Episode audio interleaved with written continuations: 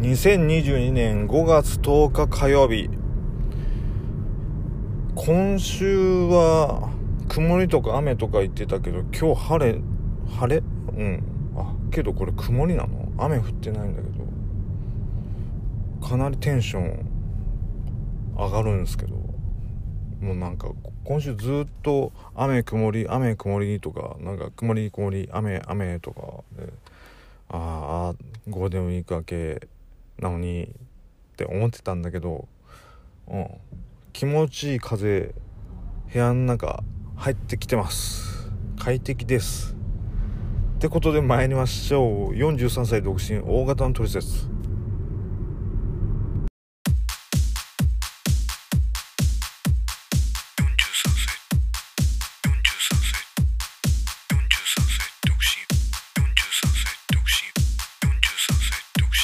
トリセツ。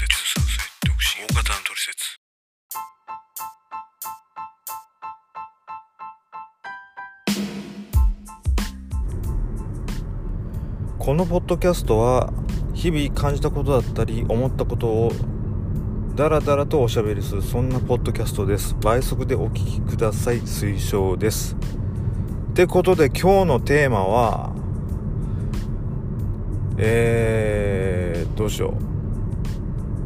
リハビリ始めて2ヶ月経ちましたが良くならないですっていうお悩みのお話。あのねなんだろうね。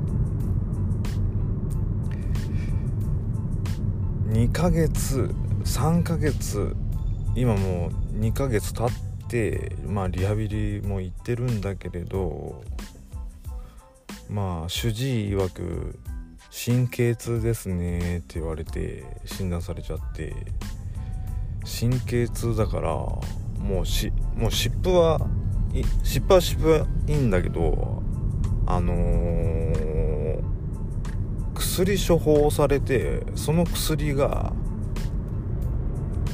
痛みを抑えるための薬じゃなくて痛みを伝達する信号をちょっとあの鈍くさせるって言ったらいいの？神経質になってるからそこをちょっと信号をシャットアウトするみするような薬を処方されてまあ2週間後にもう一度診察受けてって言われたんだけどそれ服用するかどうかっていうのをねちょっと悩んでいて。それって根本的な解決じゃねえじゃねえ？っていうね疑問がありまして、うん。まあ、そこまでなんだろうな。うん。痛みの根本から治したいからその薬飲んだとして飲み終わったとしてもなんか痛みはまだ完治してない？ような気がする。だからその薬服用するのやめようかなと思って。うん。なんかあの薬の説明書とかいつももらえるじゃないですか。それ読んでてもねやっぱなんか気になるところがあったから。まあ飲まずになるべくあのー、今肩肩甲骨とかだからなるべく肩甲骨を動かすようにしようかなと思ってもう痛いのは分かってるからそれでどれだけあのー、多分硬くなってるとかだと思っ硬くなってるって言っちゃいかんのかな。その辺が分からないけれどとにかく肩甲骨あたり関節あたりとか筋肉周りよく動かしてほぐすような感じをやっていこうかなと思ってます。それで改善してくれれば全然嬉しいんだけどね。薬飲まなくても済むわけだから。なんか耐えられる痛みっていうかあのしびれてるわけじゃないんだよね。あのちょっと首を曲げるとギシッっていう感じで痛みが走る感じだから、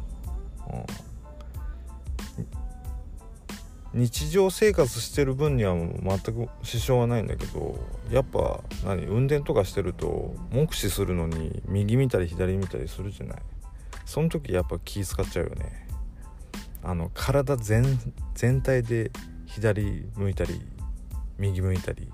しないといけないから。首だけを回すと痛い、うん、これはね思った以上にちょっと体に対するダメージ大きいと思いました。もうねリハビリして2ヶ月ですけどなんとか3ヶ月で終わらせたいと思ってたんだけどね先生の判断はどうなるんでしょうか。2週間後お楽しみにってことで。